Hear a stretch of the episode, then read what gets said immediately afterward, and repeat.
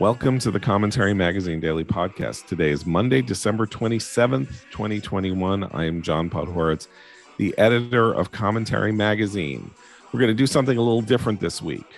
Uh, we're not talking about the news. We're going to talk about uh, matters of culture, matters of uh, intellect and intellection, give you some of the benefit of our wisdom on uh, books, movies, television shows, and other products that we enjoyed or hated or studied or considered uh, in the year 2021 to give you some guidance on how you might want to spend your holiday week uh, if that is uh, something that you you need from us uh, and we're also doing this in in in, in part because I didn't want to go dark this week because I wanted to come and schnorr. I wanted to handle you. I wanted to ask you if you would please, please donate to Commentary Magazine, commentary.org, the Commentary Podcast. Uh, this is the end of the year. This is when people do their charitable giving. Commentary is a 501c nonprofit. Uh, we rely on our listeners and our readers to help us close our deficit and make us whole uh, every year. Um, we've been in business for 76 years. Uh, we have a wonderful community of givers, of readers, of listeners, and uh, it would be our honor if you would join their number uh, as a charitable contributor. So please go to www.commentary.org slash donate to do so. You will have our undying gratitude, and you will have this podcast to listen to every day next year if we can continue to do it with the refunds, with the refunds, with the resources and funds that we have. Okay, so 2021, um, we thought we would start by talking about books that made an impact on us in 2021, not books of 2021, of which um, I read many and uh, got to admit that I can't say that I profited from much of what I read this year in its uh, you know in the calendar year, but uh, read many things this year that were a profit that didn't come out this year. So I thought maybe we would start. Christine, why don't you start and tell us what what you read this year that made a particular impression on you? Sure. I uh, I'm going to be obnoxious and I can't pick just one. I'll save the, the, the big one for last. But I will say I I just finished and really enjoyed John le Carre's last novel, Silverview the last of his spy novels, uh, written, finished up just before he died last year. Uh, as all of his novels are, you know, tightly plotted and paced and just wonderful. A little bit of a sort of sad quality to his take on on intelligence gathering, but just a wonderful wonderful read. I highly recommend Silverview. Um, I also read a weird Japanese uh, book that came out a few years ago by Yoko Tawada called The Emissary, which seems like it would be dystopian, but it's actually really about mortality. Um, and I won't give away the plot, but I also recommend that one. Again, short read, but but quite powerful. But I really loved, and this is unusual for me because I usually read fiction in my free time because I have to read a lot of nonfiction for work. Um, and I, of course, had to hate read the new 1619 Project book, which is terrible. But as a as a wonderful uh, palate cleansing antidote to all of that, um, John McWhorter's book "Woke Racism" is excellent. It's a it's written in a kind of sharp polemical style. It's written by a man of the old fashioned liberal left who happens to also be African American. He comes at these questions in a in a very different way than a lot of conservatives do and it was extremely useful for me as a conservative to read his point of view i don't agree with him on everything but he takes on just in, in uh, wonderful, uh, sharp strokes, uh, all of the problems with the kind of woke moment that we find ourselves in. I found it clarifying. I would love to quote some of my favorite passages from it, but I've already passed the book along to a neighbor with whom I've been arguing about anti racism books for the last year and a half. So I highly recommend it. Again, it's a quick read, but it's it's just as a polemic, it's it's excellent. Highly recommend that. So that that was kind of my favorite, which is again weird. Like I love fiction, but but that one really stuck with me. Abe, you reviewed woke racism for commentary. Yeah, I, I, share Christine's enthusiasm, and I'm glad to hear that you that she passed it on to someone that you've been arguing with. So presumably, it's someone who's uh, somewhere in the liberal spectrum, which is, as McWhorter states at the start of the book, the purpose of the book. He's he's not aiming it at us, and he's not aiming it at the woke either. He's this is a book directed at liberals who are uneasy with what they see going on in the woke left, and that's why I think it's so important and uh, very, it, very. It was very exciting to read that. Um, it's it's it's very necessary book in that sense. Yeah, very powerful. John McWhorter is, of course, one of these figures. Um, uh, not not really a man of the left, sort of a liberal with um, uh, highbrow cultural leanings. He's a philologist, a linguist, um, and uh, is sort of dragged into politics in funny ways. It seems to be against his will, simply because um, he is uh, unable to escape the requirement uh, brought upon him by the by the the facts of his birth to opine on matters of race, and he uh, does so uh, in a very uh, original, unique style um, uh, that is, again, far more cultural than it is political. This is also true of Thomas Chatterton Williams, somebody who, with whom he shares a lot in common. I would say is that they they're they're highbrows and they are offended or deeply offended by the idea that the culture of the west is not their culture somehow or that it does not belong to them that its glories don't that its complications don't that they that they should not be playing a role in the furtherance of western culture and the glories of western culture. And so they are standing athwart progressive history saying no basically. And it's an interesting aspect of our intellectual life now. I mean, they're in a different place from people, you know, who are these kind of um, intellectual dark web people, you know, the people who are sort of like on the left who got canceled or, you know, basically couldn't take the Stalinism on campus or stuff like that. This is a has a different quality to it. It's much more um, about the idea that that uh, that we are all that there was an effort to deny us our birthright as people of the West, and to say that that birthright is stained and terrible on the one hand, or not reachable if you don't come from a very narrow band of Northern European white people, and that is not who uh, I think any of us is here. By the by the way, any of us four, um, and not who who who he is or who Thomas Chatterton Williams is, and and so it, it has a very uh, interesting quality. uh, one of the things he says in the book, um, I don't even think I brought it up in my review, but it, to this point, is that he resents the woke approach to race in America so much in part because it asks African Americans to define themselves solely in terms of what some racist white people might think of them. Uh, that that that it asks blacks black people to build to to construct their entire identity in response to that. And that in in in concord with what you're saying john um, is you know preposterously limiting to someone who wants to enjoy and and partake of the glories risky though it may be. i do i do take some issue with mr mcwhorter's thesis uh, only insofar as he very literally treats wokeism as a religion um, and it does mimic a secular faith in many ways, um, but it takes a derisive uh, view of religiosity and uh, applies it in a way that I think limits the utility of his thesis insofar as, and I, I say this in my manuscript, that while it does mimic a secular faith, it lacks the deism that is essential to any religious practice and is essential to the concept of uh, absolution and uh, penitence in ways that are you know native to just about every other every major religion on this planet and when you when you come at this with a, a dim view of religious practice as mr mcwhorter perhaps does as an atheist himself you get the view that religiosity is itself irredeemable. And what I argue in my forthcoming book is that it mimics a secular faith insofar as it is a lifestyle choice and a moral code um, but it is not a religious practice per se. It is aesthetically religious. Its traditions are aesthetically religious, but that is not a religion.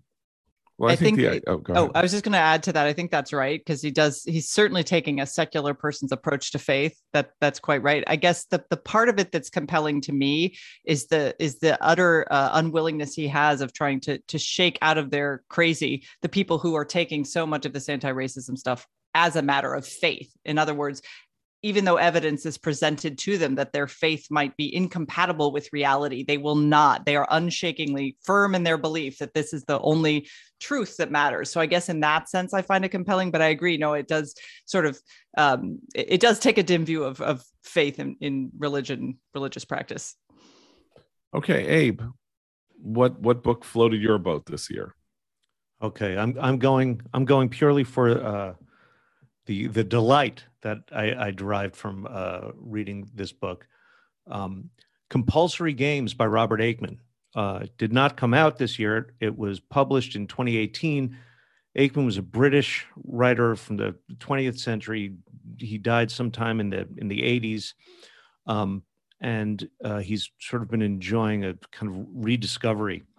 Um, he is often thought of as a horror writer uh, but as someone myself who does not read much horror, if any, and I've read a little bit of Stephen King in the past, but it's not my thing at all. Um, it's clear to me that he is something much different. He he described his own. He's he wrote mostly short stories, and this is compulsory games is a book of short stories. He wrote he wrote a few novels, but he wrote uh, this extraordinary trove of short stories, all told and he called them strange stories, uh, not horror stories. And I think that is a better description. So uh, he sort of, you're never fully sure when you're reading uh, these stories whether or not you're in the realm of the supernatural or not. Um, sometimes even after you uh, finish them, he sort of drops you, sli- slips you in, uh, for, uh, starting with the the mundane and the ordinary, and you you you sort of wind up in in an extraordinary place. Uh, that combined with he has clearly extensive extensive knowledge of the occult. Um, so it's a very different version of horror than uh, anything I've encountered before. Um, and it's really just exquisite. And it also deals with all sorts of aspects of 20th century uh, British daily life, from the bureaucracy to the class system. A lot of it takes place in the British countryside and whatnot. Um, I just I just love everything about it. The mood, the the the sort of sly toying with reality uh, right before your eyes. It has a, a very um, kind of surreal surreality uh, to all of it, um, wherein the horror lies. I've uh, I've never even heard of this guy, so that's a that's an exciting exciting recommendation for me. Uh, Noah, you've been uh, reading uh, a book uh, that's actually the first book in a trilogy that I also uh, read and uh, and and very much admired. Less so as the as the books went on, but um, yeah, I picked it up actually as a response to something that you had said on the podcast. You had referenced it in conversation, and it had been sitting on my shelf for a long time, and I just figured I would pick it up.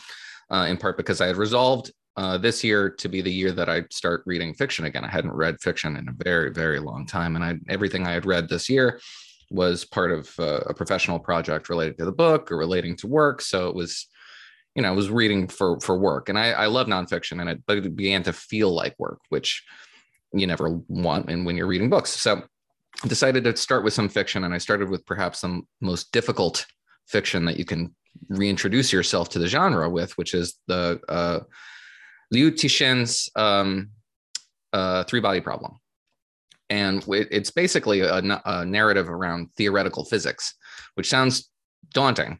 Um, but it, I, found myself just consuming this thing. I just inhaled it over the course of like three days. I thought it would be very difficult, and there's quite a bit of um, suspect Chinese propaganda in there.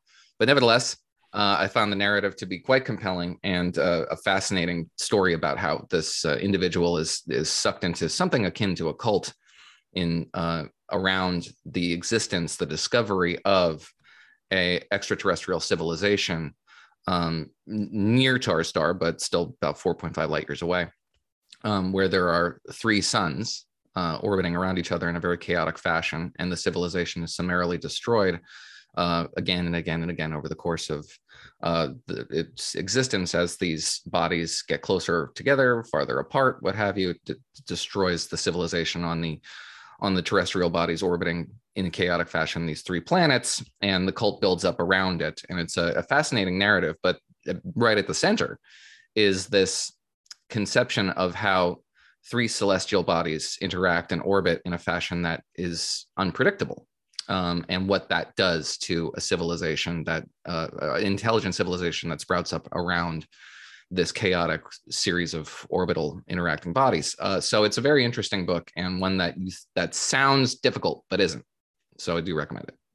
So there's a lot going on in the three body problem, which is set up as a, a basically begins in the Cultural Revolution, uh, and then takes on in, in, China, and then takes on the story of the uh, of a of a of the daughter of a um, of a of a disgraced or you know uh, politically disgraced scientist and her mother, and how um, uh, everyone starts going crazy because it appears that elementary physics and mathematics are breaking down, are no longer working. And there is a message to be had in an online video game in which people are playing a video game about this mythical world 4.5 light years away called Trisolaris, where these three suns interact and start destroying each other and coming back to life. And it turns out that this video game, if I remember correctly,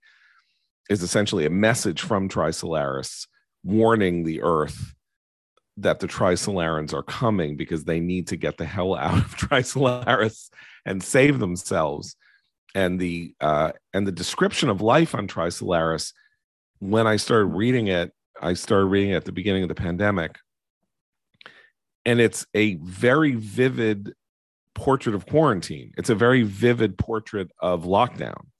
Because um, the idea is that as the sun, one of these suns heats up and heats the the the, the planet up, um, the people have evolutionarily developed the ability to dehydrate their bodies and essentially to flatten, uh, deconstitute themselves, become flat, two dimensional hibernating beings um, until the atmosphere reconstitutes itself, at which point they can rehydrate and emerge again to live a life. And um, and uh, this seemed to me to be an amazing description of what we were going through during the spring and summer of of, of 2020. But this is uh, it's a fascinating conceptual work. It is not a good work of character development. There, all the characters in there are very stilted and one dimensional right. and go through no transitions, with the exception of one character who's essentially a bore, uh, who actually has some redemptive arc. It's only one right. character and is a, yes. a, a peripheral yeah. character, but nevertheless. Anyway, inter- interestingly enough, it is being made into a series by the Game of Thrones guys, Benioff and Weiss, and it'll be interesting to see what they do with it and and and and how it works. But also there's a description in it of what of of a of a of a war in space between an advanced civilization and a less advanced civilization um, that is among the most original that you've ever read. Like what it is that we we as humans can't understand about a wildly advanced civilization coming at us that may not be in the first book it may be in the second. You're no one's making a a, a, a strange face so i i can't remember because there are three of them. The third one is really almost book, yeah. un, unreadable but um but anyway that's the three body problem and it is you know it's interesting because you've all chosen genre works right? Christine in part chose mysteries and abe chose horror and noah's chosen science fiction so i want to talk to you about probably my favorite American writer, although I think his last three or four novels are not the equal of his early work. But I this year what I read was his memoir. His name is Richard Russo. The book is called Elsewhere, and it is about uh, his um, the memoir, which is an extraordinary American story, is about his too close relationship with his obsessive compulsive mother. Um, he grew up in a town called Gloversville, famous uh, in upstate New York, famous because it was the center of the making of gloves uh, and uh, was a wildly profitable, sort of like uh, adventurous place in the 19th century and then began to collapse and you know fade uh, after the second world war. He had a feckless father um, a mother who lived with her parents and was clearly as he realized as time went on um, mentally ill in various interesting ways. And then he goes off to college and she follows him to college and lives nearby him. And then he starts making a life for himself and she keeps moving near where he's living. And he basically has to take care of her forever, and his very long suffering wife and his children have to deal with this as well. What's interesting about Russo's novels, his simply probably one of the two or three best novels of the last 50 years American novels, Nobody's Fool, uh, which is about probably about his relationship with his father, uh, which is about a kind of no account 60 uh, year old seeming loser uh, living in a town very much like Gloversville. Um, that is a, there's a desperate effort to bring about a renaissance after you know decades of neglect um, and how this guy who was a, a working man laborer um, finds a measure of peace, solace, and redemption, uh, living this in this incredibly wonderfully detailed, rich, fun pageant of a town. And uh, and his one uh, Sully uh, is his name, and he was one, one of the great American characters in literature. And then his second, his Pulitzer Prize winning book, which is Empire Falls, uh, which is again about a sort of a town in in Maine um, uh, where another very self where a self-sacrificing man who sort of like does anything finds out all kinds of interesting things about his life his parents his mother his father and the richest woman in town who sort of seems to hold some weird playing him as a cat's paw in his entire life owning the businesses that he runs and trying to take some measure of revenge against him for things that he was not involved in that his parents were involved in um, that is a beautiful and glorious book. But elsewhere by richard russo is one of the really best american memoirs i've read in a very very long time. And if you you should read that and you should read no and but my main recommendation is to read nobody's fool which as i say is maybe the best one of the three or four best american novels of my lifetime as far as i can tell so these are our recommendations again let's we'll we'll we'll, we'll run them back for you Christine, you recommend? Uh, John Le Carre's Silverview, uh, Yoko Tawada's The Emissary, and John McWhorter's Woke Racism. Abe? Compulsory Games by Robert Aickman. AI, hold on, A I K M A N. Noah?